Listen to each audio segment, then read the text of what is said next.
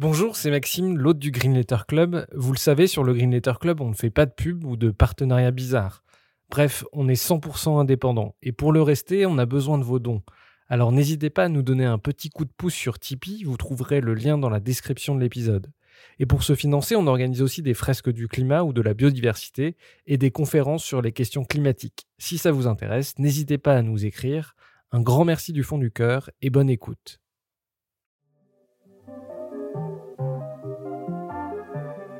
Bienvenue dans le Green Letter Club, la chaîne qui décortique les grands sujets écologiques. Aujourd'hui, nous allons parler du progrès technique, voitures électriques, avions à hydrogène ou même capture du CO2. Pour beaucoup, le progrès technique nous sauvera du péril climatique. D'où cette question, le progrès technique est-il une idéologie? Pour y répondre, nous recevons François Jarige, professeur d'histoire à l'Université de Bourgogne, spécialiste de l'industrialisation et auteur notamment de Technocritique, du refus des machines à la contestation des technosciences. Bonjour François Jarige. Bonjour. Euh, un grand merci de venir dans le Green Letter Club. Alors vous êtes historien et vous travaillez depuis une quinzaine d'années sur euh, l'histoire des techniques. Comment vous êtes intéressé à ce sujet et pourquoi est-il important? Comment je m'y suis intéressé euh, Je suis historien des techniques, mais je, m'intéresse à la façon dont les techniques sont discutées, débattues, reçues euh, par la société. Donc, euh, d'une certaine manière, c'est moins les techniques en elles-mêmes qui m'intéressent que la façon dont on en débat collectivement dans l'espace public. Euh, je m'y suis intéressé parce que j'ai fait une thèse de doctorat sur les, les conflits du travail autour de la mécanisation au, au cours du 19e siècle, où j'étudiais notamment les, les, les, conflits, les émeutes autour de l'introduction des machines au début de l'industrialisation. Puis euh, depuis 10-15 ans, effectivement, euh, j'essaye de m'intéresser à une histoire sociale et écologique des techniques, puisque les techniques, en fait, c'est un ensemble de dispositifs qui redistribuent les rapports sociaux, qui redistribuent les flux de matière entre la société et le monde naturel. Et donc quand on s'intéresse aux techniques, on s'intéresse rapidement à la question sociale et à la question écologique. Et quand j'ai commencé à m'y intéresser, en fait, c'était dans le contexte post-OGM. Il y euh, avait beaucoup de débats sur les résistances à la technique. J'ai voulu essayer d'éclaircir ce qu'on entendait par résistance à la technique. Les acteurs qui s'opposaient aux OGM et aux biotechnologies à l'époque étaient souvent un peu caricaturés. Et mon travail a consisté à essayer d'historiciser les débats sur la technique depuis les débuts de l'industrialisation. Alors on entend souvent que la technique est neutre. Est-ce que vous partagez cette idée? Non, je ne partage pas cette idée. Cette idée, elle est, euh, c'est c'est une vieille idée hein, qui a accompagné justement les débats sur la technique pour empêcher tout débat, pour disqualifier tout débat. Euh, l'idée que la technique serait juste un ensemble de dispositifs neutres et c'est aux sociétés de s'en emparer ou pas. Mais cette idée me paraît un peu absurde puisque toute technique toute technique a un impact sur le monde naturel, sur les rapports sociaux, sur les positions de tel ou tel acteur dans la société. Donc la question, c'est qu'est-ce que ça veut dire la neutralité de la technique? Est-ce que ça veut dire que la technique elle-même ne produirait aucun effet socio-environnemental Non. Chaque technique implique certains types de conséquences, certains types d'effets. Donc aucune technique n'est neutre. Hein. Chaque technique euh, implique euh, des rapports de force politiques, implique euh, des relations sociales, implique une certaine organisation du territoire, implique une certaine manière d'entretenir une relation avec le, le reste du monde. Puisqu'en fait, c'est ça une technique. Une technique, c'est un ensemble d'équipements, de dispositifs qui nous permettent d'avoir un effet sur le monde. Et donc évidemment, chaque technique transporte certains types d'effets. Donc dire qu'une technique est neutre, c'est juste une manière d'empêcher tout débat sur les techniques, qui est une, vieille question. Hein.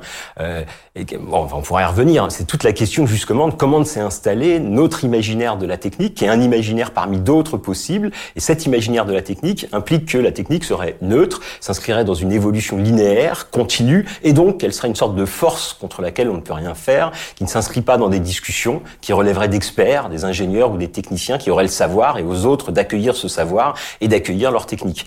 En fait, c'est jamais comme ça que ça se passe, évidemment, euh, dans l'histoire. Tout choix technique est aussi un choix qui résulte de certaines formes d'organisation sociale, de certains types de choix euh, politiques, de certains types de, projets qu'on veut instituer dans, le monde. Donc une technique n'est évidemment jamais neutre. Ce qui ne veut pas dire qu'on ne peut pas modifier les techniques, qu'il ne peut pas y avoir plusieurs types d'utilisation, plusieurs types d'usage, évidemment. Mais ça résout, ça change rien, en fait. Est-ce que vous pouvez, est-ce que vous avez un exemple euh, d'une technique justement qui manifeste une certaine vision de la société? Mais toute technique. Alors, on peut prendre certaines techniques totémiques euh, du XXe siècle. Euh, faire le choix de l'automobile, c'est faire le choix d'un certain type d'urbanisme, d'un certain type de relation entre euh, le travail, un certain type de relation à l'espace, au temps, aux autres, à l'urbanisation, à l'expansion urbaine, au mode de déplacement. Donc évidemment, faire le choix d'une société où on se déplace avec des automobiles individuelles, qui aujourd'hui nous paraît comme naturel et évident parce qu'on est dans le monde de l'automobile. C'est ça tout le débat en fait. Le problème de discuter des techniques, c'est que les techniques qui se sont installées progressivement à travers des négociations. Euh, une fois qu'elles se sont installées, elles deviennent en quelque sorte naturelles. Et comme elles deviennent naturelles, on a l'impression qu'elles ont toujours existé de toute éternité ou qu'il était inéluctable qu'elles s'installent. Or, l'automobile, avant en fait les années 20-30, c'était une sorte de, d'outil étrange, considéré comme un, loisir de luxe aberrant. La majorité de la population s'y opposait. Avant 1914, il y avait des émeutes dans les campagnes contre l'arrivée des automobilistes.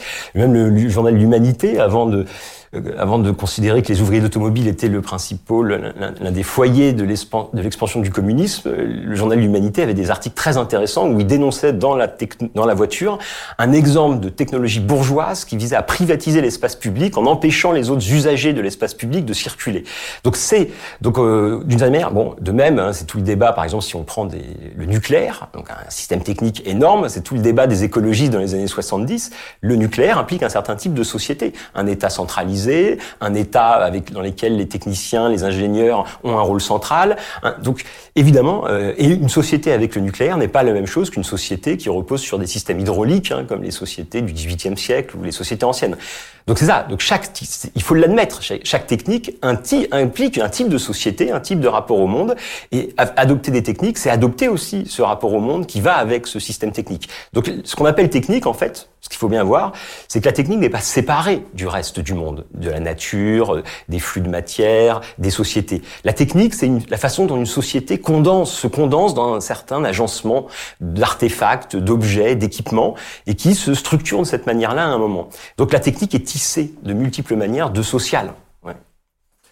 Euh, alors aujourd'hui, les personnes qui critiquent par exemple la 5G, la voiture électrique ou certains types d'énergie ou de systèmes énergétiques euh, se font vite qualifier d'amiches, de vouloir revenir à la bougie au Moyen Âge. Qu'est-ce que ça dit de notre société? Qu'est-ce que ça dit de son rapport à la technique? Là, vous faites référence directement à un discours du président Macron il y a un an ou deux devant un parterre d'entrepreneurs du numérique qui, face au débat qui commençait à émerger à propos de la 5G, s'est exclamé c'est soit la 5G, soit le retour à la bougie, et euh, en ajoutant, on ne va pas euh, adopter le modèle Amish. Donc évidemment, euh, le retour à la bougie, le modèle Amish, c'était deux autres manières de disqualifier les opposants en les renvoyant soit à une, un petit groupe d'extrémistes religieux, soit au passé, un peu caricaturé en plus. Donc qu'est-ce que ça nous dit? Ça nous dit qu'il y a une réactivation d'un imaginaire du progrès technique à l'ère du numérique, un vieil imaginaire du 19e siècle qui avait commencé à se fissurer au début du 20e siècle sous l'impact de la question écologique et qui ne cesse d'être réactivé aujourd'hui par un certain, euh, par des acteurs, par des hommes politiques qui voient dans les techniques en fait une réponse aux problèmes qu'ils n'arrivent pas à résoudre par ailleurs. Et donc ils, ils, vantent, ils valorisent les solutions technologiques, ce qui leur permet d'éviter de penser des transformations plus profondes de la société. C'est miraculeux, hein, on va investir dans une technologie et nos problèmes sociaux, nos problèmes environnementaux seront réglés. C'est beaucoup plus simple évidemment que d'avoir à modifier nos imaginaires, nos façons de vivre, nos rapports au monde. Donc qu'est-ce que ça nous dit? Ça nous dit qu'on est dans une séquence très particulière et très paradoxale où à la fois les interrogations, les doutes, les questionnements sur les choix techniques dominants dans notre société sont très profonds, et en même temps, les acteurs économiques et politiques dominants ne cessent d'essayer de réactiver hein, une lecture très simpliste du progrès technique, comme si finalement il n'y avait pas d'alternative entre la 5G et le retour à la bougie, ce qui est totalement absurde. Euh, alors il faudrait revenir sur euh, qu'est-ce que c'est la 5G, qu'est-ce que et surtout quels sont les, les discours et les critiques à l'égard de la 5G, parce qu'en fait il y en a plein. Hein, ça, dépend de quoi on parle. Il y a plusieurs manières de, critiquer la 5G.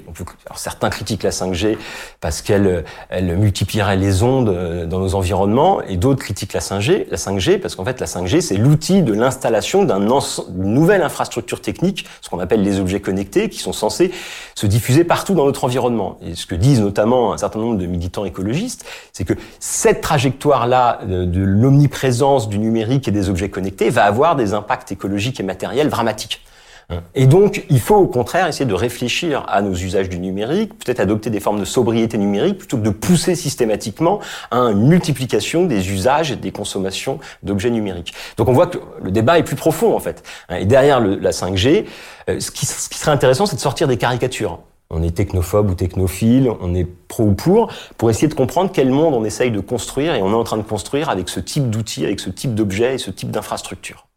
Et par ailleurs, j'ajouterais, je vais commencer à devenir trop long, la référence aux Amish, elle m'amuse.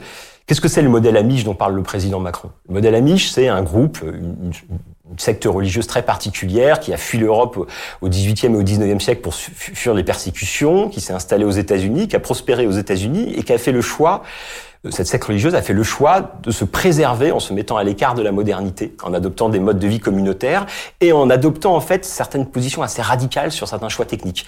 Les Amish font le tri. Ils ont décidé de refuser l'électricité, de refuser l'automobile, de refuser les moteurs fossiles, de refuser plein de choses. Alors, évidemment, on peut renvoyer les Amish à une sorte de barbarie, de tradition obscurantiste, mais en fait c'est plus subtil que ça. Le modèle Amish, c'est un modèle de société où les choix techniques ne sont pas inéluctables, mais font l'objet en fait de délibérations collectives. Et donc si on renverse la logique du président Macron, on pourrait dire il y a peut-être quelque chose à tirer du modèle Amish y compris pour notre société. C'est-à-dire comment est-ce qu'on fait pour débattre collectivement de nos choix techniques, de nos infrastructures matérielles, pour répondre aux urgences sociales et écologiques qui sont celles qu'on doit affronter aujourd'hui? Alors l'innovation semble être un mot magique pour résoudre euh, les problèmes environnementaux ou climatiques. On croit dans le progrès.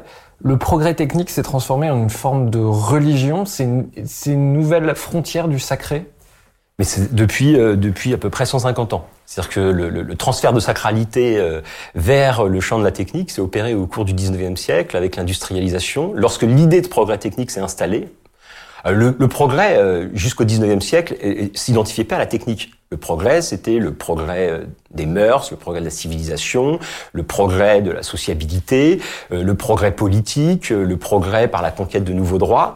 Et euh, le progrès s'est peu à peu réduit en fait à sa dimension technique au cours du 19e siècle, lorsque s'est installée l'industrialisation et que le moteur de l'industrialisation a été le renouvellement incessant des objets techniques, des marchandises, et qui est devenu le moteur principal du capitalisme industriel. Donc, donc parallèlement, hein, il y a eu évidemment une désacralisation, une déchristianisation une sécularisation des sociétés. Il y a plein d'historiens hein, depuis longtemps qui euh, interrogent ces transferts de sacralité vers, euh, de même que les savants ou les scientifiques deviennent en quelque sorte de nouveaux euh, prophètes ou de nouveaux prêtres de la société sécularisée. Et il y a vraiment un réinvestissement de croyances collectives un peu irrationnelles autour de la technique qui auparavant se portait vers d'autres types d'objets. Et donc cette, cette cette euh, croyance collective dans le progrès technique, c'est-à-dire dans le fait que la technique évoluerait naturellement, dans le sens d'une amélioration continuelle euh, et de façon évolue, de, par une sorte d'évolution, euh, cette idée-là, c'est ça le progrès technique, elle, elle oublie qu'en fait il y a toujours plusieurs bifurcations. Il n'y a pas une technique. L'alternative, c'est pas la technique ou rien. Pour réaliser une tâche, pour réaliser, pour faire quelque chose, pour se déplacer, pour manger, pour faire, pour communiquer, il existe toujours une, une grande diversité en fait de manières de faire, de moyens possibles. Donc refuser une technique, souvent c'est pas refuser la technique en général, catégorie bien trop floue et abstraite, c'est en fait refuser un certain type de proposition, de projet technique, donc au profit d'un autre. Et c'est ça qu'il faut, c'est ça qu'il faut, qu'il faut penser. Et donc précisément, ce que, voilà, cet imaginaire du progrès technique, cette nouvelle foi dans le progrès technique, c'est ça, c'est un peu simplifier les analyses, l'analyse du processus et la ramener à une croyance selon laquelle euh, la technique est mue par une force interne et nous conduit nécessairement vers une société meilleure, plus satisfaisante. Et alors, ça, ça repose, cette croyance-là, elle repose sur des choses très concrètes et vraies. C'est-à-dire qu'au 19e siècle, la technique est ce qui nous a permis de sortir d'un certain nombre de contraintes matérielles, de contraintes écologiques, de nous émanciper hein, des contraintes qui pesaient sur les sociétés anciennes. C'est pour ça qu'aujourd'hui la question revient au premier plan. C'est parce que l'émergence et le surgissement massif de la question écologique, c'est quoi? Bah, C'est le retour de la conscience qu'il existe des contraintes physiques, des contraintes matérielles, des contraintes environnementales qui pèsent sur nos actions. Et pendant 150 ans, on a cru que l'homme était une sorte de, de génie qui allait s'extirper du monde du vivant pour devenir une sorte de d'isola hein, avec sa logique propre de fonctionnement, grâce à son système technique, à ses infrastructures techniques, il pourrait en quelque sorte flotter au-dessus ou à l'écart du reste du monde. Et ce que nous rappelle la question écologique, c'est que nos, nos systèmes techniques ne sont que de la nature transformée euh, par des activités productives. Ça veut dire qu'il y a eu une sorte d'amalgame entre la science et la technique? Parce que la science, c'est une amélioration continue de notre euh, connaissance. Alors, c'est pareil, oui, euh, c'est pareil, la science, ce qu'on appelle la science, euh, c'est une, euh, au sens contemporain, hein, c'est quelque chose qui se met en place progressivement au 19e siècle. D'ailleurs, le mot science au singulier n'existe pas, n'existe pas avant le 19e siècle. Il y avait des sciences, il y avait des savoirs, hein, il y avait des philosophes euh, euh, qui il y avait des philosophes qui étaient, c'est de la philosophie morale et politique, donc ils étudiaient le fonctionnement des sociétés, des organisations politiques. Il y avait des philosophes de la nature qui étudiaient le fonctionnement du monde vivant, du monde naturel. Et puis au 19e siècle, il y a eu une spécialisation. Se sont séparés les sciences de la nature et les sciences du social. Puis il y a eu une hyper spécialisation et la science, par ce transfert de par ce transfert de sacralité, est devenu finalement l'outil qui devait nous émanciper de toutes les de toutes les pesanteurs, de tout ce qui euh, de tout ce qui euh, freinait les sociétés. Alors et par ailleurs, euh, la science s'est de plus en plus identifiée à la technique, hein, au tel point qu'à la fin du XXe siècle, on en est venu à parler de technosciences pour caractériser le nouveau régime de production des techniques. C'est-à-dire qu'au XIXe siècle, euh, vous aviez des techniques et vous aviez la science. Et les deux n'étaient pas euh, forcément euh, connectés. Hein. Les techniques étaient produites par des artisans, par des techniciens, par des gens du peuple. Puis à côté, vous aviez des savants, des gens qui réfléchissaient aux mathématiques, à la métaphysique, à tout ce que vous voulez. Et les deux se sont connectés au cours du XXe siècle parce que les laboratoires de recherche sont devenus le, la principale source en fait de diffusion, de création d'objets de diffusion, tout ça connecté évidemment au système économique. Et comme aujourd'hui, pour faire de la science, il faut beaucoup d'argent, et qu'il faut des, des, bouchers, et il faut des crédits, évidemment, science et technique sont devenus euh, intimement liés, ce qui justifie euh, la recherche scientifique, sa capacité à produire des réalisations applicables, hein, de la science appliquée, et euh, ce qui et donc la technique devient aussi finalement une sorte de, de, symbole de la science. La technique serait de la concrétisation de la science dans des objets. Quoi.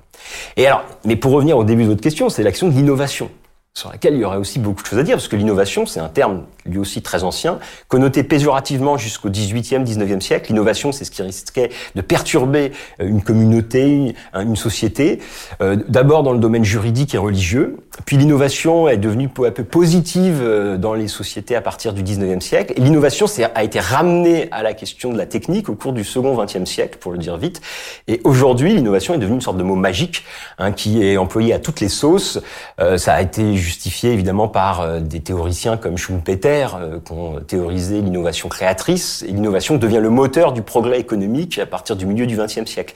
Et aujourd'hui, ça devient quasiment un mot valise qu'on trouve dans les entreprises, dans les discours politiques. Il faut être innovant, il faut innover, euh, tout est innovation, etc. Et le terme, évidemment, se, se, se dilue dans une sorte de, de, de, de, de non-sens où ça devient tellement flou que ça ne veut plus dire grand-chose, à mon avis. Alors à partir de quand est-ce qu'on peut reboucler les wagons? À partir de quand euh, on peut dire que euh, le progrès technique est une idée en soi, voire une idéologie? Bah, Deuxième moitié du 19e siècle, à l'époque du scientisme triomphant, à l'époque aussi...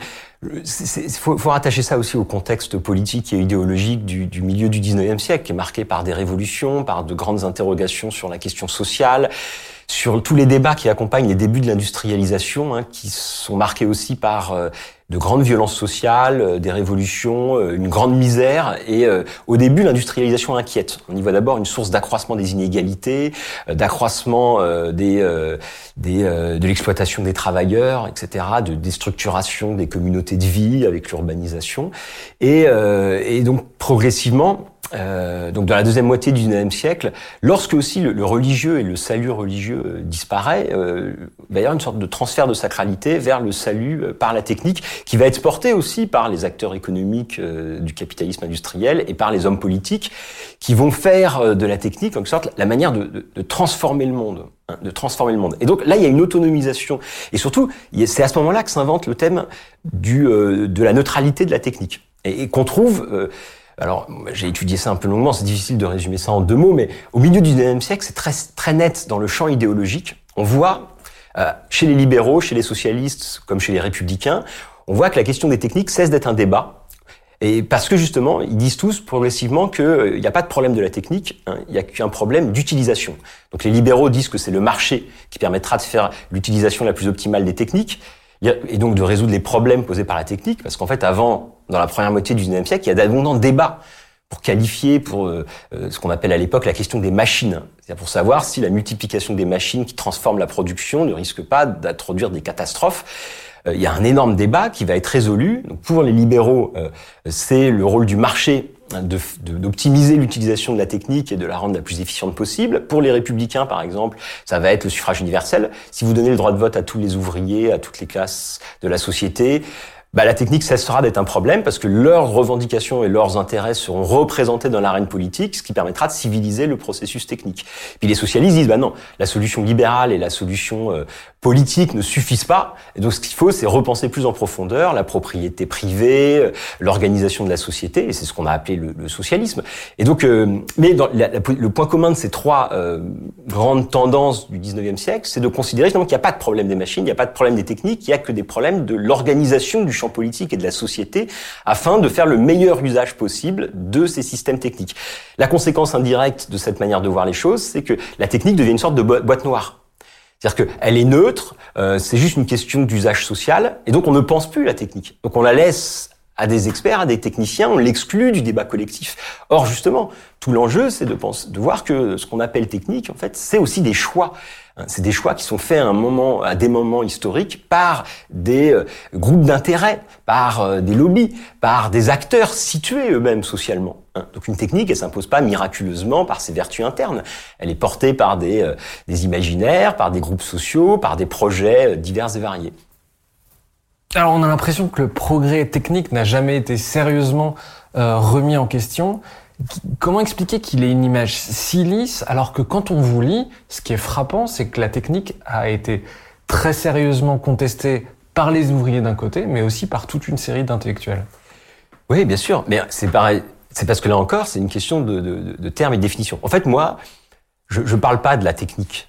La technique, comme catégorie générale et abstraite, ça, c'est peut-être que des philosophes ou des métaphysiciens euh, qui réfléchissent avec euh, des catégories très générales, la nature, la technique, pourraient parler de ces termes-là. Mais par exemple, pour moi, la technique, c'est de la nature. Technique, c'est quoi? C'est une production humaine, mais qui est un agencement d'éléments naturels. La technique, c'est composé de matériaux qui ont été transformés, ça nécessite des ressources naturelles, etc.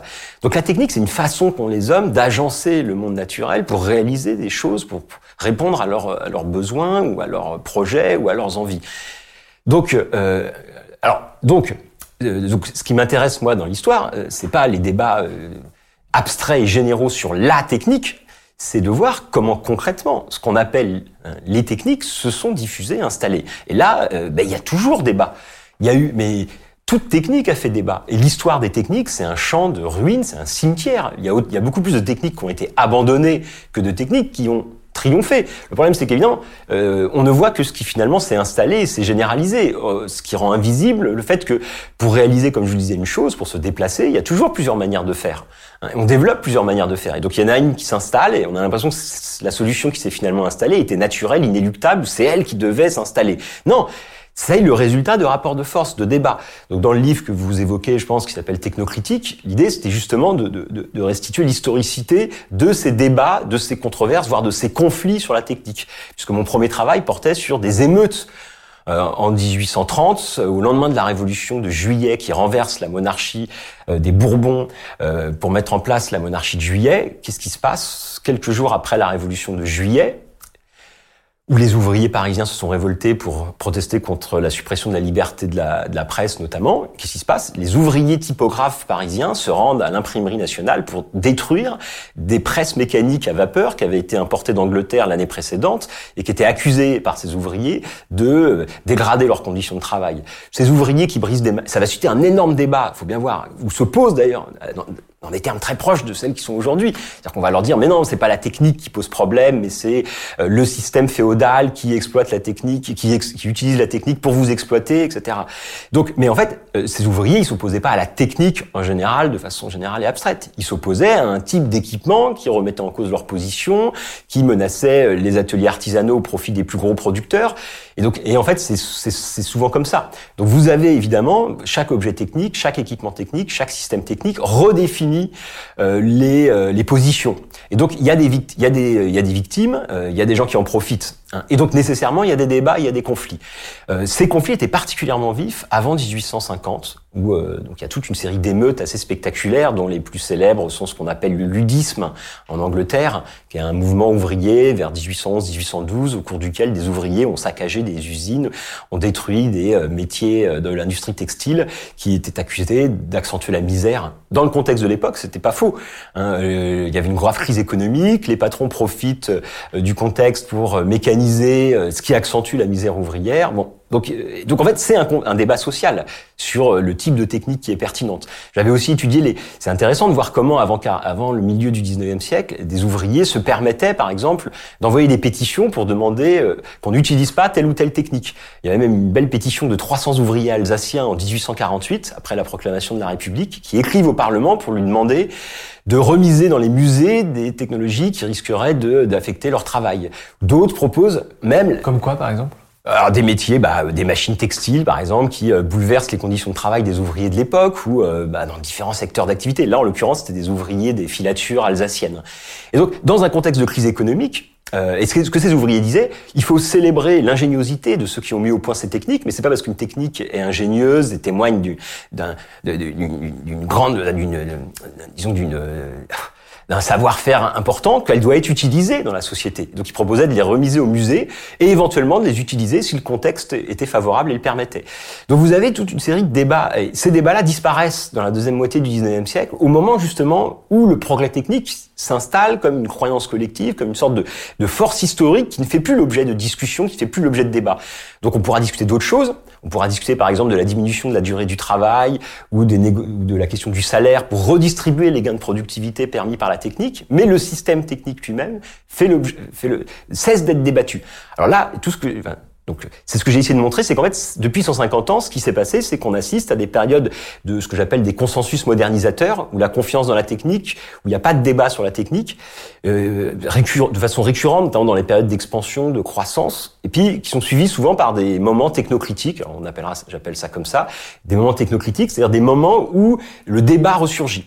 Et on le voit régulièrement à la fin du 19e siècle, dans les années 1930, dans les années 1970, au début du 21e siècle, on a assisté à des résurgences ou à des débats très profonds sur les techniques, à des contestations, à des grèves, à des oppositions. Parce que c'est des moments où les promesses de la technique semblent se fissurer. Soit parce que c'est des moments de grande crise économique, la misère s'accentue, le chômage se développe, soit parce qu'on a des crises écologiques et environnementales qui sont en partie, évidemment, rendues...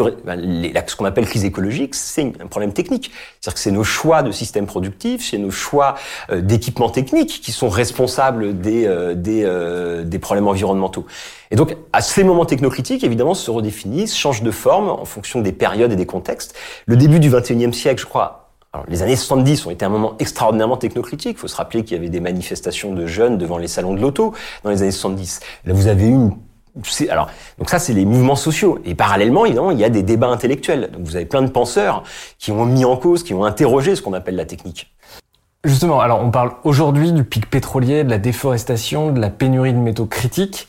Euh, mais dès le 19e siècle, il y a des intellectuels qui sont préoccupés par la destruction de la nature, par l'épuisement des ressources. En fait, c'est des débats qui sont très anciens. Bien sûr. Alors ça, c'est, c'est toujours l'éternel problème des historiens. Le problème de l'historien, c'est qu'il dit ah oui, mais il y a rien de neuf sous le soleil. Donc c'est, c'est insupportable d'entendre un historien dire euh, bah ça c'était déjà comme ça avant. L'enjeu c'est pas de dire juste que c'est l'éternel retour. Il y a à la fois un éternel retour et en même temps les choses sont jamais tout à fait pareilles. Ça peut être intéressant de voir ce qui est pareil et ce qui change. Hein, puisque évidemment on vit dans un moment marqué par le présentisme, c'est-à-dire une sorte d'obsession par le présent, une amnésie croissante à l'égard du passé, l'impression que tout ce qu'on nous arrive est parfaitement inédit, comme la question écologique, ce n'est pas une invention récente. Si la question écologique, c'est réfléchir sur l'origine, sur les ressources, sur la surexploitation des milieux et sur la multiplication des pollutions, des déchets, cette question, elle est inhérente aux sociétés humaines. Elle a accompagné toute l'industrialisation. Au 19e siècle, il y a des débats sans fin sur les pollutions, sur les fumées, sur l'épuisement des réserves de ressources fossiles. Euh, je vous rappelle que le charbon euh, et la machine à vapeur se sont installés au début du 19e siècle comme des technologies écologiques c'est anachronique d'employer ce terme-là, parce que le mot écologie n'existait pas à l'époque, mais c'est comme des technologies, en tout cas permettant euh, de limiter la pression sur les milieux. Parce que le grand problème écologique autour de 1800, c'était la déforestation. On est au maximum de la déforestation européenne. Or, le bois est euh, à la fois le combustible et le matériau de base des sociétés anciennes. Donc la déforestation pose un problème massif pour la poursuite de l'expansion démographique, urbaine et économique. Le charbon va être présenté comme un substitut qui va permettre d'économiser les forêts et d'économiser la biomasse aussi, en utilisant finalement ce qui était enfermé dans le sous-sol, ce qui permettra d'économiser la biomasse euh, de surface, en quelque sorte. Donc le charbon, et c'était explicite chez les économistes, ça permettra de réserver par exemple les productions agricoles à l'alimentation humaine, euh, pour, diminuer les machines à vapeur, remplace l'énergie animale aussi. Donc on accuse l'énergie animale évidemment de, d'employer beaucoup de grains qui pourraient être utilisés pour les, les, euh, la consommation humaine. Donc grâce à la machine à vapeur, on va résoudre la pression sur l'agriculture et économiser la nature. Il s'est passé la même chose avec l'arrivée du pétrole, hein, qui était censé euh, sauver les baleines, puisque euh, euh, dans un premier temps, le pétrole, c'est le pétrole lampant pour et qu'on utilisait la graisse de baleine auparavant pour comme huile pour pour l'éclairage. Donc le pétrole va être présenté comme un substitut en fait à une ressource naturelle. Et c'est comme ça systématiquement que s'est développée l'industrialisation, c'est-à-dire en inventant des substances nouvelles pour prendre la place de substances, de matériaux, de ressources qui étaient auparavant extraits des milieux physiques. Et donc c'est ça un peu le drame aussi. Alors, par ailleurs, le charbon, mais il faut que je m'arrête là peut-être. Hein bon, par ailleurs, le charbon, oui, les débats sur le charbon, euh, ils traversent tout le 19e siècle. On accuse le charbon de polluer, de contaminer le vignoble, de contaminer les ressources agricoles. Il y a des, euh, il y a des, il y a des controverses sans fin. Hein. Dès qu'un industriel achetait, installait une machine à vapeur, avait installé une cheminée d'usine, euh, les riverains dénonçaient, se plaignaient, avec à la fois un discours qui sera évidemment anachronique d'appeler écolo, mais un discours sur la santé et sur la nature qu'il s'agit de préserver de ces émanations euh, dangereuses. Mais c'est intéressant, dans le livre Technocritique, ce que vous dites, c'est que le mot écologie est inventé dans les années 1860, que le mot de pollution est inventé dans les années 1860. Ça veut dire quand même qu'il se passe quelque chose, il y a un rapport à la nature qui change? Bien sûr, mais ça correspond exactement aussi à la chronologie que j'évoquais tout à l'heure sur euh, l'apparition du terme, du, du nouveau sens du mot technique. C'est la dynamique industrialisation. L'industrialisation change évidemment notre rapport au monde, puisque qu'est-ce que c'est l'industrialisation? C'est mettre à distance la nature, introduire des intermédiaires techniques dans notre rapport aussi au monde naturel. Donc évidemment, il y a un changement profond de, euh, de notre rapport à, à l'environnement. Et, le charbon, euh, le, le, charbon, c'est fondamentalement ça. C'est-à-dire que c'est l'exploitation de ressources naturelles produites dans la longue durée des, des temps géologiques. Alors à l'époque, il y a tout un discours religieux aussi. C'est-à-dire que le charbon, c'est la providence divine. Hein, c'est Dieu qui aurait fermé ses ressources dans le sous-sol pour qu'on puisse les utiliser dans une conception théologique euh, de l'homme, maître de la création, qui doit dominer la nature, etc. Et, et le charbon, c'est l'aboutissement de, de, ce processus aussi. Mais le charbon va d'emblée susciter des débats sans fin. À deux niveaux, à cause des pollutions qu'il provoque, parce que les fumées de charbon à l'époque sont terribles. Hein. c'est l'époque où en Angleterre, euh, euh, le Black Country, euh, l'identification de l'Angleterre à un pays enfumé, noir, commence à se développer. Les fameux smog en Angleterre commencent à prendre leur ampleur à cette époque-là. Les premières législations pour limiter les fumées et les pollutions sont adoptées. Les premiers mouvements sociaux pour dénoncer les fumées sont adoptés. Ça, c'est le premier problème. Les pollutions et les nuisances. Le deuxième problème, c'est la question de la finitude des ressources. Dès les années 60, vous avez des enquêtes parlementaires en Angleterre qui disent mais qu'est-ce que ça veut dire d'installer un système économique qui repose sur une ressource dont on sait qu'elle est épuisable et finie? Donc quand il y aura plus de charbon en Angleterre, comment le système économique britannique va pouvoir se poursuivre alors que la puissance britannique, l'empire britannique, tout ça, et le mode de vie victorien reposent sur cette substance. D'où des débats chez les économistes sur la durée des réserves disponibles, sur comment trouver des substituts, etc., etc. Donc oui, effectivement, ces questions euh, sont. Donc là, on arrive. Pardon. Ces questions sont très anciennes. Donc là, on arrive avec euh, Stanley Jevons qui va étudier le rapport au charbon si euh, oui ou non les ressources peuvent s'épuiser? Voilà, bah c'est dans ce contexte-là que Stanley Jevons, qui euh, un jeune économiste qui rédige un rapport demandé par le Parlement britannique, dans le cadre de ces discussions sur euh, l'avenir de l'économie anglaise dans un, euh, dans un contexte de raréfaction des mines britanniques. Donc euh, Stanley Jevon va être l'un des premiers euh, à élaborer des statistiques de production et de consommation, à essayer de faire des, courbes prospectivistes sur l'avenir pour voir à quel moment, vu les réserves repérées, vu les modes d'exploitation, à quel moment on peut anticiper que les ressources de l'Angleterre seront euh, épuisées. Et donc, et, alors, et ce que disaient les ingénieurs de l'époque, parce qu'en fait c'est ça, c'est-à-dire que face à ces débats environnementaux sur l'épuisement des réserves, la réponse des la réponse habituelle était double. Elle était, elle reposait sur le marché et sur la technique. C'est-à-dire qu'une meilleure, euh, grâce au marché, euh, lorsque ça s'épuisera dans un endroit, euh, d'autres réserves deviendront disponibles et deviendront accessibles. Et grâce à la technique, on va améliorer l'efficacité des convertisseurs et des technologies et donc consommer beaucoup moins de charbon. Et c'est là que Jevons invente ce qu'il appelle l'effet rebond. Parce que Jevons, l'argument c'était, oui, on consomme de plus en plus de charbon, mais euh, les ingénieurs disaient le rendement énergétique des moteurs s'améliore. Donc on a besoin de moins de charbon pour produire de plus en, pour produire plus de force finalement. Donc grâce au progrès technique, la question de la finitude de la ressource sera résolue. Et ce que Jevons dit là, oui, sauf que ce qu'on observe, c'est que euh, avec euh, l'amélioration des systèmes techniques, le, la baisse des coûts, on démultiplie les occasions d'utilisation. Donc en fait, même l'amélioration de l'efficacité énergétique n'entraîne pas une diminution de la consommation de charbon, mais en fait entraîne une explosion de la consommation de charbon. C'est ce qu'on appelle l'effet rebond. Et cet effet rebond, il s'observe dans à peu près tous les domaines. Les automobiles dans les années 70, lorsqu'il y avait les, les énormes polémiques sur la pollution automobile des villes dans les années 70, notamment aux États-Unis, les ingénieurs disaient mais il n'y a pas de problème parce que grâce à l'amélioration des techniques, en l'an 2000, les voitures ne pollueront plus les voitures ne consommeront quasiment plus de pétrole. On annonçait en, l'an 2000 la voiture propre. C'était les discours explicites des constructeurs automobiles dans les années 70, c'était au début du 21e siècle, sera la voiture propre.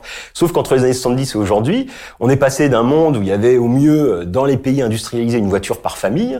Euh, aujourd'hui, il y a deux, trois voitures par famille et surtout le taux d'équipement se mondialise. Donc c'est un effet rebond fascinant. C'est-à-dire que la consommation de pétrole a explosé et elle n'a pas diminué, alors qu'on annonçait la diminution, parce qu'il y a un effet rebond. Et par ailleurs, les voitures sont devenues plus rapides, plus puissantes, avec plus d'équipements embarqués. Donc en fait, la diminution de l'efficacité énergétique des voitures individuellement n'a pas permis d'entraîner une diminution de la consommation de pétrole. Quand on voit ce que vous dites avec Stanley Jevons sur euh, la peur de manquer de charbon, on a à peu près la même idée aujourd'hui. On se dit que le pic pétrolier arrive ou même est arrivé.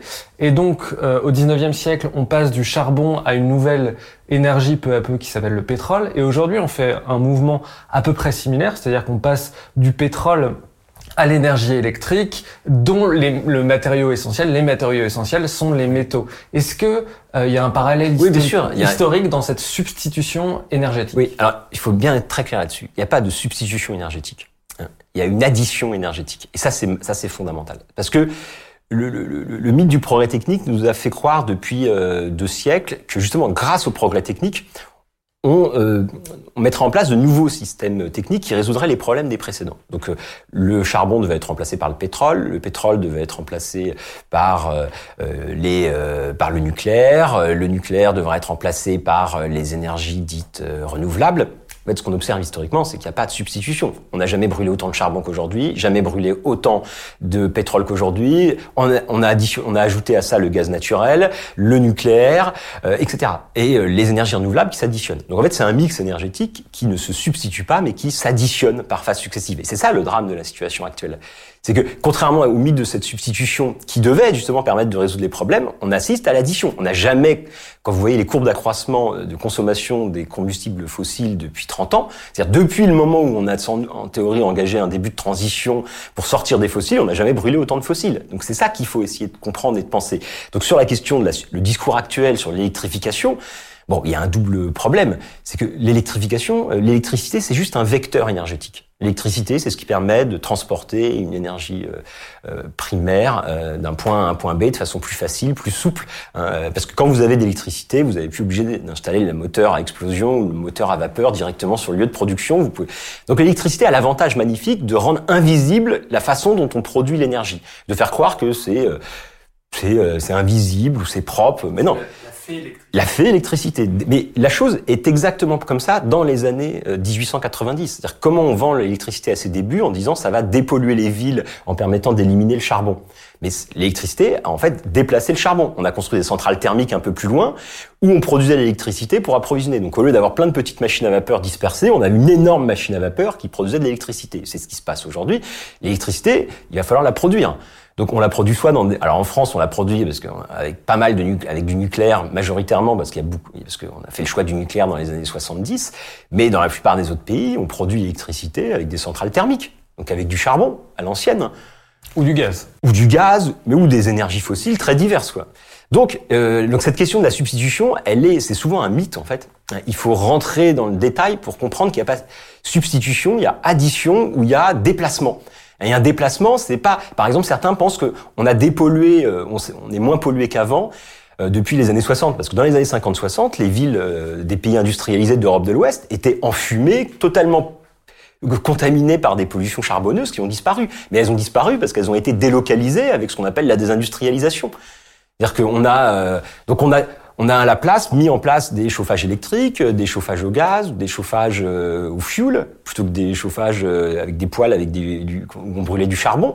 Et on a massivement développé le, quand on importe des biens de Chine, en fait, on importe avec ces biens de Chine, on importe avec eux le charbon qui a été brûlé pour produire ces biens. Donc c'est souvent ça le problème aussi avec la question des pollutions, c'est que des pollutions disparaissent. On a l'impression qu'il y a eu des pollutions, mais non, il y a eu déplacement dans l'espace en fait des sources de pollution. Et l'électricité est un formidable outil de déplacement. Déjà au 19e siècle, euh, on parle du climat, on a peur que l'acide carbonique ait la capacité de modifier le climat, on commence à comprendre l'effet de serre. Vous parlez, il y a une très belle citation dans votre livre technocritique de d'Usard euh, qui, craint que euh, avec la technique, l'homme soit bouleversé par les forces incalculables de la nature. Déjà, euh, au 19e siècle, on a peur que la technique menace l'humanité et menace le climat de la Terre Oui. Alors euh, là, il faut citer le travail de Jean-Baptiste Fressoz, hein, mon collègue historien, qui a qui a un peu, euh, qui a redécouvert cette figure de, de hein, qui était un auteur un peu obscur, qui avait publié en 1855 un petit livre tout à fait provocateur qui s'appelait La fin du monde par la science, dans lequel il proposait, à l'occasion de l'exposition universelle organisée à Paris, où justement c'était l'une des premières fois où on célébrait massivement le progrès des techniques, euh, l'avenir euh, radieux de l'industrialisation européenne. Et Eugène Usard, euh, voilà, questionnait les conséquences imprévisibles, potentielles, et notamment mettait en garde, lançait toute une série d'alertes et évoquait notamment cette question des déséquilibres atmosphériques liés à l'émission massive de CO2 dans l'atmosphère. Alors ça, c'est une question complexe. Je vous renvoie aussi au livre de, de Jean-Baptiste Fressos qui s'appelle les révoltes du ciel, qui est une histoire des débats sur le changement climatique, très intéressant, hein, où il montre très bien qu'en fait le changement climatique est une préoccupation des sociétés depuis très longtemps. Jusqu'au 19e siècle, ça passait essentiellement autour de la question des forêts. On s'inquiétait que la déforestation modifie les conditions climatiques régionales, etc. Au, cours du 19e siècle, ça a été connecté évidemment avec la question des fossiles. Et, euh, et, en fait, on voit émerger au moment où on commence à brûler de plus en plus d'énergie fossile, euh, des euh, constats, des alertes, mais qui qui sont évidemment qui, sont essentiellement présentes dans la littérature scientifique ou dans des espaces un peu marginaux, hein, rien à voir avec la centralité politique et médiatique actuelle. Mais effectivement, cette question, elle revient régulièrement. Et alors, ça va aboutir avec un, auteur qui s'appelle Arrhenius, hein, qui a un prix Nobel euh, de chimie, l'un des premiers prix Nobel de chimie, qui va être le premier à théoriser ce qu'on appelle l'effet de serre, euh, et qui va lui expliquer que euh, l'émission massive de CO2 dans l'atmosphère, à, terme, donc il n'y a pas encore de capacité de mesurer le taux de CO2 dans l'atmosphère faire, donc il fait des projections à partir des, de l'émission et des consommations de charbon qu'on a en Europe, et il dit, bah, à terme, euh, ça va modifier la composition chimique de l'atmosphère. Sauf qu'à l'époque, euh, au début du XXe siècle, on, on, pense que euh, le climat de la Terre va plutôt vers un refroidissement. Et donc, ces scientifiques pensent qu'en fait, potentiellement, c'est positif. Hein, et donc ça s'inscrit bien dans cette téléologie progressiste du progrès des sciences et des techniques. En, émettant du, en jetant du CO2 dans l'atmosphère, en fait, ça va plus permettre de contrebalancer ce refroidissement et peut-être de créer un équilibre du climat. Et donc, euh, il y a tout cet aspect-là. Hein. Donc, la question de savoir si ce réchauffement climatique est nécessairement négatif, se, se, pose en fait euh, dans un premier temps, c'est assez incertain. Et en fait, c'est surtout après 45 qu'on va mettre en place les outils de mesure et donc on va pouvoir mesurer précisément euh, la quantité de CO2 dans l'atmosphère et que là, euh, progressivement, les alertes vont se développer. Mais dès les années 80, hein, dans le champ scientifique, les, pétroliers, comme la plupart des scientifiques qui s'intéressent à ces questions-là, ont conscience du fait qu'il y a des changements climatiques. Et là, désormais, c'est les conséquences négatives qui, qui commencent à, à s'imposer massivement. Et il a fallu 20 ans supplémentaires pour que cette, ce point de vue scientifique euh, transparaisse dans les discours politiques et dans les médias. Alors petit clin d'œil, mais Arrhenius, c'est l'aïeul de Greta Thunberg, c'est quand même assez savoureux. Euh, alors dans, dans votre livre, euh, ce qui est assez frappant, c'est qu'il y a de, vous, vous dites et vous montrez qu'il y a de nombreux penseurs euh, qui ont été très critiques de la technique et des penseurs qu'on n'attend pas forcément, comme John, John Stuart Mill, Marx ou Gandhi. Quelle est la place, par exemple, euh, de la critique de la technique chez Gandhi? Ah, alors, John Stuart Mill, Marx et Gandhi, c'est très différent. Mais euh, non, mais alors, bah, chez Gandhi, c'est assez bien connu. Hein. Gandhi voyait dans, alors Gandhi, bon, euh, avocat indien formé euh, en Grande-Bretagne euh, avant de devenir la figure du nationalisme indien et de la défense des classes populaires indiennes opprimées par le colonialisme anglais. En fait, Gandhi va faire du grand machinisme industriel et du système technique britannique la source de l'oppression. Notamment parce que le capitalisme anglais et son grand système technique industriel va euh, éliminer et appauvrir les classes populaires indiennes, euh, l'artisanat traditionnel de l'Inde. Donc Gandhi, en fait, va tout avoir même tout un projet de démécanisation. Donc il y a tout un, projet qui a pu être considéré comme réactionnaire. En fait, Gandhi voyait dans la technique une force d'oppression euh, de l'Occident sur les pays du Sud. Et donc il a proposé, d'où aussi sa manière simple de s'habiller, la seule technique que Gandhi voyait avec une la seule technique d'origine occidentale qu'il défendait, c'était euh, la machine à coudre, hein, dans laquelle il voyait un outil simple qui pouvait être réapproprié par euh, les classes populaires, qui pouvait les réarmer pour développer leur, euh, autonomie dans la production. En revanche, tout le, grand machinisme industriel symbolisait pour lui la domination de l'Occident et, l'élimination des classes populaires de l'Inde. Alors là, on arrive sur une des grandes critiques de la technique aussi, c'est est-ce que euh, les machines euh, permettent de libérer l'homme ou au contraire, est-ce qu'elles conduisent à un asservissement de l'homme, à une aliénation? C'est une des grandes critiques qui va émerger notamment euh, dans les années 70 non, qui émerge dans les années 1830. la machine, ça dépend ce que vous appelez la machine. Au 19e siècle, le débat se focalise sur les machines de production et au 20e siècle, le progrès technique va plus seulement se manifester dans les systèmes de production, mais dans le quotidien et révolutionner tout, tout notre, tous nos quotidiens, nos manières de nous déplacer, de communiquer, d'échanger, etc. Et bon, euh, donc la question des machines, hein, de savoir si elles sont positives ou négatives, est un énorme débat dans les années 1830 euh, et 40. Comme je vous le disais, on appelait ça la question des machines. Qui et euh, les premiers socialistes s'interrogeaient. Les premiers socialistes voyaient souvent ces grosses machines comme une source d'oppression, comme le symbole de la concentration du capital des plus gros qui allait laminer les autres. Même Marx, hein, dans le Capital, vous avez des, des analyses très critiques sur le système du grand machinisme à l'anglaise qui dépossède l'ouvrier de ses savoir-faire, de ses qualifications, qui atomise les individus, qui produit la figure du prolétaire, celui qui n'a plus de compétences et de savoir-faire, mais qui n'a que ses bras pour subsister. Euh, bon, donc euh, même chez quelqu'un comme Marx, vous avez une critique très poussée euh, du grand machinisme. Sauf que la thèse de Marx, c'est qu'évidemment, ce grand machinisme est aussi la condition de possibilité de l'avènement de la société communiste, puisque c'est quand les forces productives seront poussées à leur maximum qu'il pourra y avoir un renversement du capitalisme que ce grand machinisme deviendra au service des classes populaires dans la société communiste future. Ça a été une manière en fait de, montrer que finalement de, laisser la question de la technique et des machines de côté. Donc est-ce que la machine oppresse ou euh, aliène Donc c'est un débat qui revient récurrent à chaque fois que le système économique rentre en crise et qu'on assiste à une augmentation du chômage de masse. C'est la question donc du chômage technologique. Hein. est-ce que euh, l'innovation technique, le progrès technique produit du chômage ou est-ce que c'est une illusion? Ça, ce débat, euh, il est, on le trouve au début du 19e siècle. Il accompagne toute l'histoire de l'économie politique et d'une certaine manière, les économistes du début jusqu'à aujourd'hui ont les mêmes réponses. Hein. La thèse, c'est euh, ce qu'on trouve dans les débats autour de la robotisation aujourd'hui, c'est-à-dire que les, les machines ne remplacent pas les ouvriers les machines allègent le travail des ouvriers en, permettant de réaliser les tâches les plus difficiles et en laissant finalement à l'homme le rôle de maître de la technique, donc les tâches les plus nobles. Donc ça, c'est la thèse des économistes. Et les économistes disent, certes, il y a des problèmes de transition et il faut les accompagner par des politiques sociales ou des politiques éducatives pour permettre aux gens de se reformer, de se former d'un secteur à l'autre, etc. Ça, c'est le grand... Euh, le grand modèle d'analyse de l'économie politique libérale, disant donc il n'y a pas de problème de technique, il y a la nécessité d'adapter le marché via euh, éventuellement des, des, mesures de formation, euh, d'aide sociale, etc. Donc la question, euh, si la question de savoir est-ce que la machine oppresse ou la machine libère, euh, bah évidemment la question posée en ces termes-là, elle est, on peut pas y répondre parce qu'encore une fois, ça dépendrait de, de, quelle machine on parle et de quel acteur on parle. C'est-à-dire que. Non, mais évidemment, euh, la machine produit des formes d'exploitation, élimine certains groupes et donne un avantage comparatif à certains, à certains autres groupes.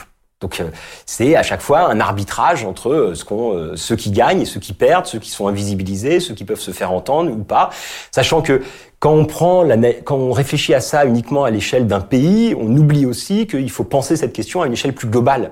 Parce que la mécanisation, par exemple, en Europe euh, de l'Ouest, euh, qui permet des gains de productivité qui sont redistribués aux travailleurs sous forme d'augmentation de salaire, euh, de gains, de diminution de la durée du travail, etc., se paye aussi par une exploitation des prolétaires dans le reste du monde. C'est-à-dire qu'un autre système technique, et les grandes machines ne pouvaient fonctionner que parce qu'on exploitait des matières premières, des ressources et des travailleurs dans d'autres parties du monde. Donc il faut jamais oublier cette dimension-là. Le problème depuis 30 ans, Hein, c'est la crise, c'est la crise majeure qu'on connaît depuis les années 70-80 avec un chômage structurel qui ne diminue pas. C'est que précisément euh, cette redistribution des gains de productivité pour faire accepter le progrès technique ou montrer que le progrès technique finalement a des avantages parce qu'il permet plus de confort, une amélioration du niveau de vie, ce processus s'est un peu arrêté parce que précisément euh, désormais euh, l'industrialisation s'opère à l'échelle du monde hein. et avec le libre échange, la mondialisation, le néolibéralisme des années 70 des années 80-90. Désormais, on peut plus faire reporter sur d'autres parties du monde euh, les problèmes ou euh, soulevés par les le système technique européen. Vous comprenez ce que je veux dire? Donc, euh, d'où un chômage structurel, d'où le fait que les vagues d'automatisation actuelles créent à la fois de nouvelles formes de précarité et créent aussi du chômage. Et donc, toute la question, c'est qu'est-ce qu'on fait par rapport à ça? Mais cette question sociale, ce qui est intéressant aujourd'hui, c'est qu'on peut plus la séparer de la question écologique. Et tout l'enjeu aujourd'hui, c'est plus penser seulement cette question de la technique autour de la question du chômage ou de l'impact sur les travailleurs, mais de la penser de façon plus systématique, hein, de penser la technique aussi, pas seulement quelque chose qui modifie les conditions de travail, mais quelque chose aussi qui modifie notre rapport au monde et notre rapport à la nature. Euh, alors dans les années 70, euh, vous l'avez dit, c'est une époque, assez féconde euh, pour les penseurs technocritiques. Il y a une idée aussi de que la technique déshumanise. Par exemple, je crois que c'est Bernard Charbonneau qui parle de désert mécanique. Ivan Illich écrit La convivialité, donc un, livre dans lequel il, critique très fortement la technique qui déshumanise en quelque sorte. Est-ce que cette critique vous paraît fondée? Laquelle? Celle de Charbonneau et Dilic Celle de Charbonneau et Dilic comme une déshumanisation euh, euh de la société. Oh, je, je, pense que leur analyse est plus subtile que parler de déshumanisation. Bon, le terme de déshumanisation, on peut en discuter, c'est un peu flou. Je sais, sais pas trop ce que ça veut dire. En tout cas, on, on crée d'autres formes d'humains, d'autres types d'humains, effectivement, hein. parce que la technique. Bon, toute société humaine et tous les l'homme est un homo faber et n'entretient une relation au monde et aux autres que par des médiations techniques diverses et variées. Hein. Donc on est toujours et euh, le type de médiation technique qu'on utilise modifie profondément nos subjectivités, notre rapport au monde, notre rapport au corps, etc.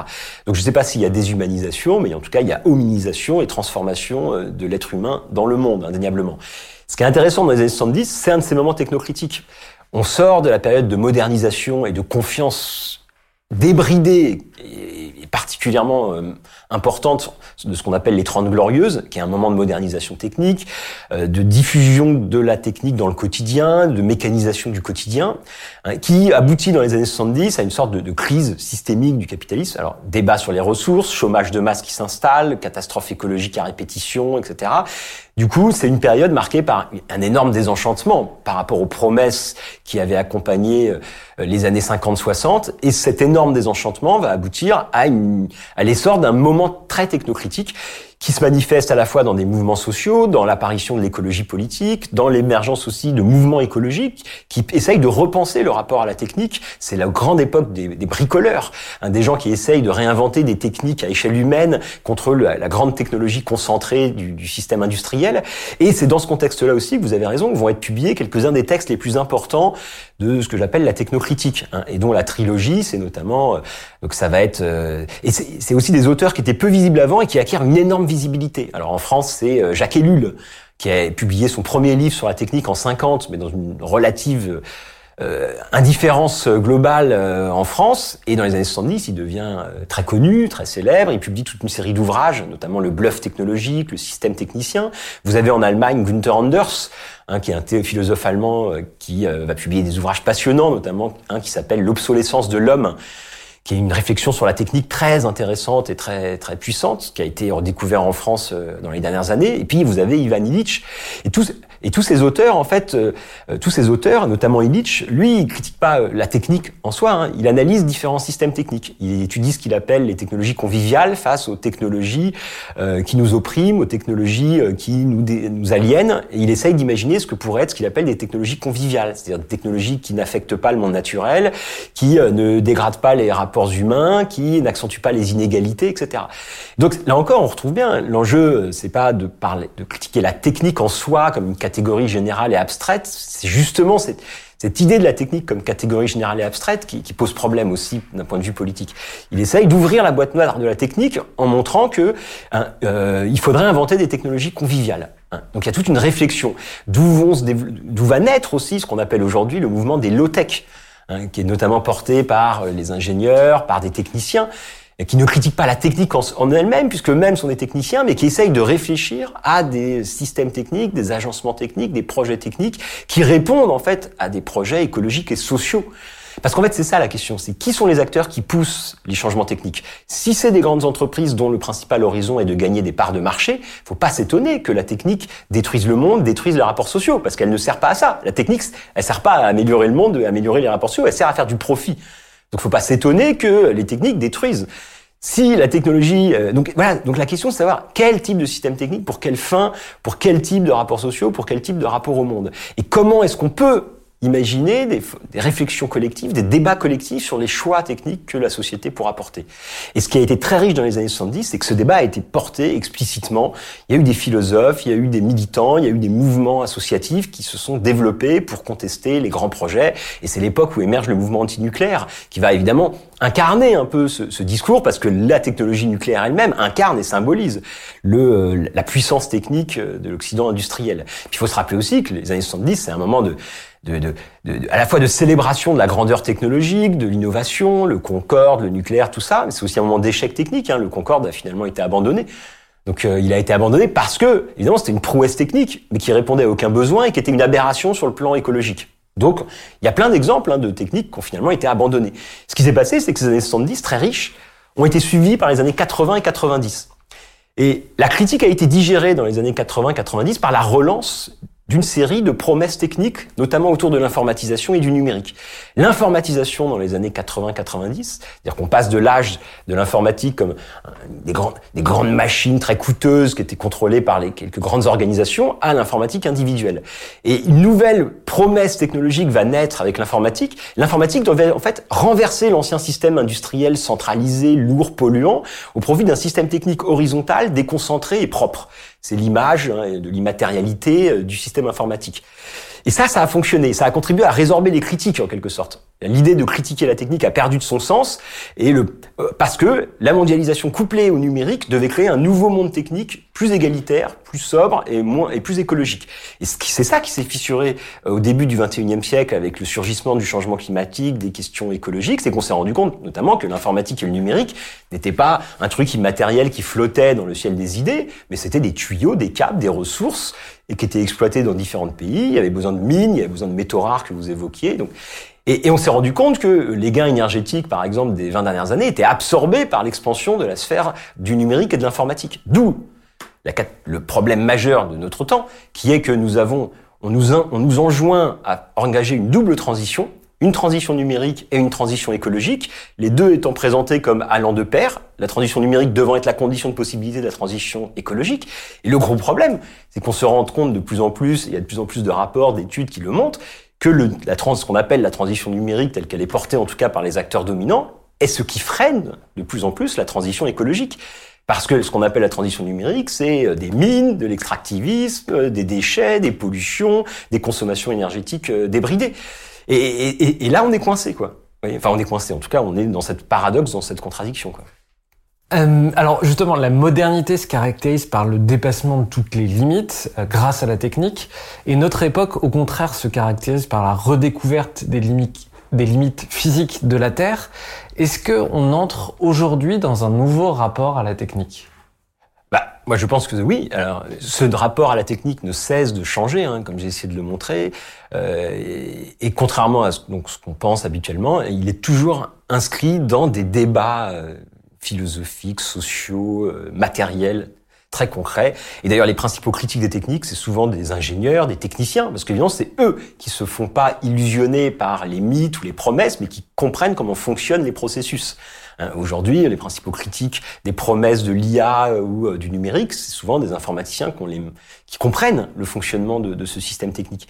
Donc, est-ce que euh, donc la question, c'est est-ce que on rentre aujourd'hui dans un moment bah, Est-ce qu'aujourd'hui, avec la redécouverte des limites physiques de la Terre, on repense notre rapport à la technique? Alors, oui, je pense que c'est ce qui s'est passé, c'est ce qui se passait, c'est ce qui commençait à se passer. Le problème, c'est qu'on assiste en permanence à à la relance des promesses modernisatrices, à la relance du discours un peu naïf du progrès technique, à la multiplication euh, des injonctions à faire confiance euh, dans euh, la technique pour résoudre nos problèmes. Vous avez des problèmes scolaires, on va numériser l'école. Vous avez des problèmes écologiques, on va on va développer. Vous avez des problèmes agricoles, on va développer l'agriculture intelligente. Vous avez quel que soit le problème social, écologique, vous avez euh, des acteurs qui proposent la bonne solution technique. L'avantage de la solution technique, c'est qu'elle permet aussi de créer des marchés et donc de trouver des débouchés pour des productions, hein, parce qu'il faut aussi faire de la croissance. Et donc tant qu'on est pris dans cette injonction, le problème c'est que oui, il y a une interrogation sur la technique, on voit bien que euh,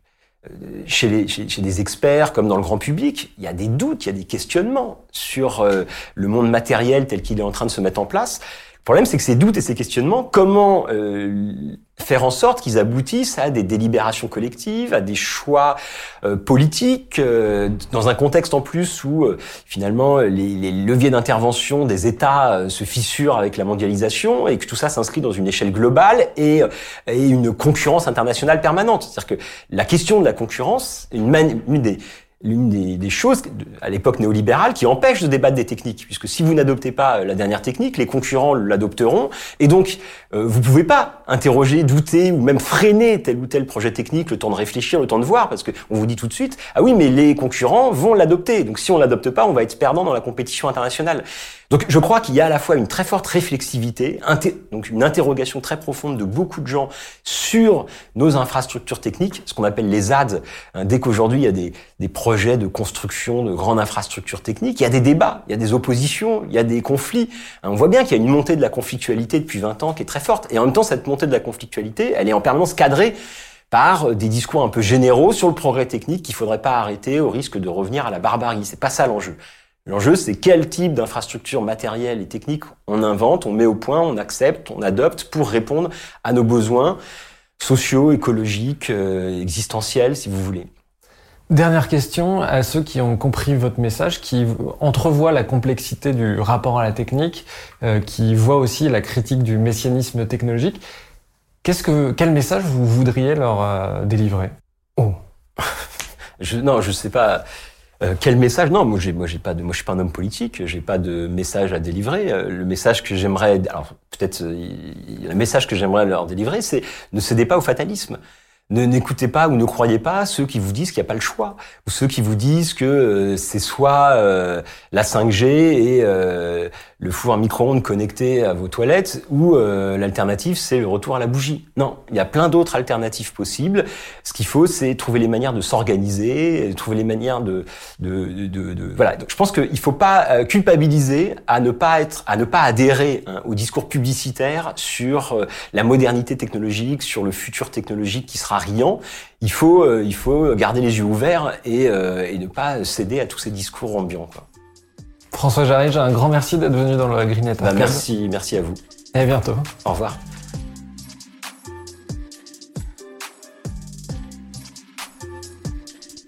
Un grand merci d'avoir écouté cet épisode.